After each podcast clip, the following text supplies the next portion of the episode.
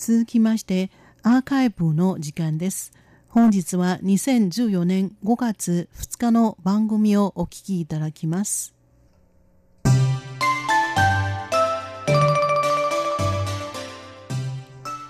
リスナーの皆様文化の台湾の時間です。この時間のご案内は私上野と大宿慶です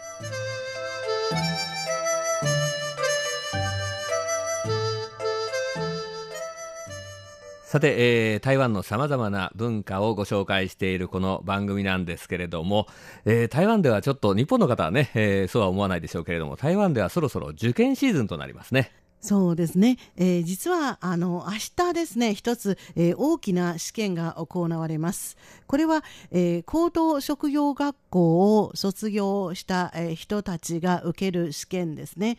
でどんな試験かと申しますと、え、4年生の鍵大学科は、えー、サイエンスという意味の科学の科そして、えー、技術の技と書きます鍵大学と、えー、2年生の専科学校の統一、え、入試、え、この試験は、え、3日から行われます。はい、えー、今年はですね、えー、これ台湾全域から14万人ぐらいのですね学生さんが、まあ、受験をするということなんですけれどもあの最近こうあの台湾ですと週末になりますとですねいろいろこうあの大規模な集会が行われるとい。うことで、はい、これあのもしかしますと交通に影響がしますので、ね、えー、受験生の人はね、えー、気をつけなきゃいけないんですね。はい、そうですね。で、えー、実は明日から、えー、登場するこの試験は、えー、台湾で、えー、規模としては、えー、3番目に大大きい、えー、受験ですね。大きいですね。はい。えー、なんですけれども、実は台北ではですね、えー、まずこれは新五四運動と言いましてね、えー、これはあの昔の学生運動ですね、中華民国の中国大陸のですね、はい、えー、これを記念した運動があるということで、えー、これ4日なんですけれども、日曜日なんですけれども、はい、これでたくさんの人が集まるんですね。そうですね。で、受験は大体、えー、2日間ですね、えー、明日と明後日ですね。ですから、あの早めに、えー、出かけないとおちょっと心配ですね。で、実はあのこの季節になりますと、えー、台湾各地の孔子廟には、えー、たくさん人が集まりますね。まあ、孔子様と言いますと、学問の神様ということで、はえー、やはりですね、これ、合格祈願の人がいっぱい集まるんですね。そうですね。で、例えば、あの、台湾北部の桃園県、えー、桃園市では、えー、去る4月26日ですね、今年2014年の夏季、えー、夏ですね、の、えー、受験生のための、おこういう、えー、祈願活動が行われましたね。はい、えー、と言いますのが、あ今の話のようにですね、えー、えこの5月からですね、さまざまなこの、まあ、テストがあ相次ぐということで、えー、いよいよ受験シーズンだからですね。そうですね、えー、先ほどご紹介いたしました、えー、4年生の鍵大学などの、えー、統一試験のほかにまた中学生の入試とか、えー、あるいは、えー、高校生の、えー、入試ですねあるいは、えー、公務員の試験ですね、えー、いろんな試験が、えー、相次いでやってきますね。はい、まあ、これから台湾暑くなるんですけどもね、はい、この暑い中でね、テストがずっと続くわけなんです。で、この4月の26日にですね、この桃園県の、まあ、孔子廟で行われた、えー、この合格祈願の活動には、桃園県のですね、五市陽県庁も出席しました。はい。で、えー、呉県庁は、えー、なぜ、えー、こういう祈願活動を行ったかと申しますと、えー、まずは、えー、受験生を、えー、落ち着かせるためですね。そうですね、はい、まあ、受験生、受験を目の前にしますと緊張するということで、緊張しますとですね、ね本来の力も発揮できないということで、はい、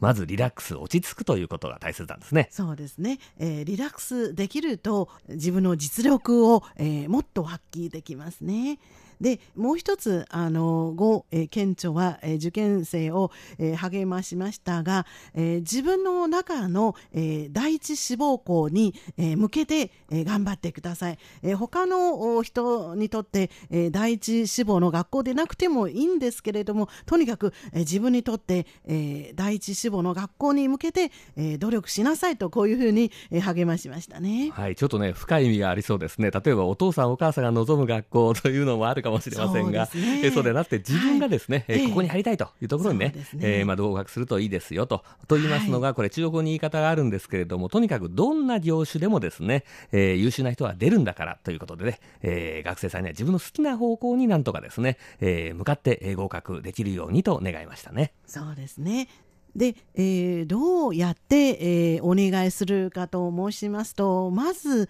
あの皇司様を祀りますね。そうですね、まあはいとにかく皇司様にお願いをするというのがね、ねえーこのまあ軸になりますので、はいえーそうなんですが、そこでですね、このお供え物として用意されるものが、これが台湾の文化なんですね。そうですね、えーまずネギですね。は、ネギです。生のネギを用意します。と申しますのはこのネギの、えー北京語の発音は「ソン」と発音しますね。でこれは、えー聡明の「そう」と発音が、えー同じですので、えーそれを、えー狙うわけですね。頭がいいということですよね。はいえーそれとともに、えーあとセロリもお供えとして出てきますね。はい、えーなぜセロリか 皆さん、えー不思議に思われるかもしれませんが、えーこのセロリは北京語では、えー、芹菜と発音します。で、この陳は勤勉の金と、えー発音が同じですので、これもあのそういう狙いがありますね。はい、えーネギ、それからセロリと野菜が出てきたんですが、次も野菜でして、えー大根なんですね、今度はね。はい、えー今度は、えー大根。で大根は台湾最大の方言台湾語では、えー、菜桃と発音します、えーお野菜の菜に、えー頭と書きます。でこれは、えー縁起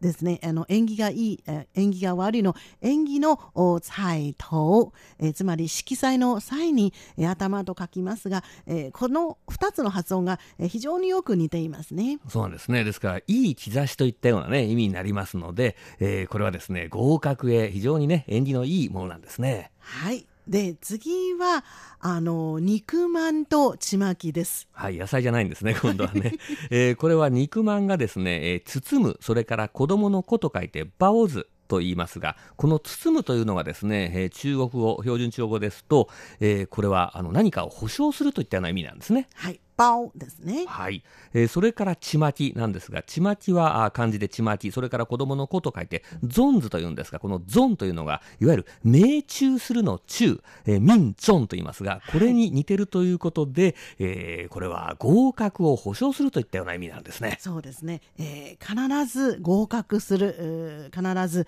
えー受かるという意味になりますね。で、えーこういったお供え物を用意して、えー皇子様を祀ります。はい、えーそうしますとですね、合格が、まあ、保証されるんじゃないかということなんですが、その他にもですね、えーこの孔子廟はですね、様々なこのあの建物があって、あの立派なですね、中華風の建築物なんですけれども、えー孔子様のお位牌がですね、まず祀られているのが大きな立派な建物が大体大聖殿っていうんですね。はい、えー大きい、そして成功の聖と、えー宮殿の天、あの殿様の殿と書きますね。はい、そこに向かうですね、えー時にくぐる門が、これがツォンホイメンと言われまして、えーこれがですね、くぐりますと、またこれが合格にいい、頭が良くなるというんですね。そうですね。えー、サトシという字に、えー知恵の絵と書きますね。ですから、えーこの門一回、えーくぐらなければいけないんですね。で今度入ってまた出てくるんですね。はいはいで出てくるとあの勤勉の金に、えー学問の学と書きますね。はい、えー、と、金額、それからの門ですね、と書きまして、これ出てくると、またですね、えー金、えー弁ということで頭が良くなるわけですね。そうですね。で今度はあの廊下ですね、えーちゃんと回廊がありますね。はい、えーここがですね、えー上元楼と言います。えーこれは状態の上ですね、白状するの上ですね。それから元気の元、そして廊下の廊と書きまして、この上元と言いますのは、あの昔の古代中国の家教制度で一番になるですね、はいえー人のことを上元と言いましたので、えーこの一番になるような廊下というふうに読めますね。そうですね。で、この廊下に、えーちゃんと自分の名前が貼られる、えー掲示板が設置されていますね。そうですね合格発表の時にこうねずっと番号が出たりしますけれども、はいあんなものがですねええ設置されまして、そこに自分の名前をですね貼りますとね、えーこれが合格をまあ予兆するということになるんですね。そうですね。で、しかも名前を貼るときに、えーなるべく上の方に、えー貼りましょうって、こういうふうに、あの、えーみんな、えー先を争っているようです。上の方にね貼りますと、まあその分合格の可能性が高まるということなんでしょうけれどもねあの、転んだりしてね、あの、あの受験できなくならないようにね、気をつけてほしいですね。文化の台湾、今週は台湾の受験文化についてご紹介しました。ご案内は上野と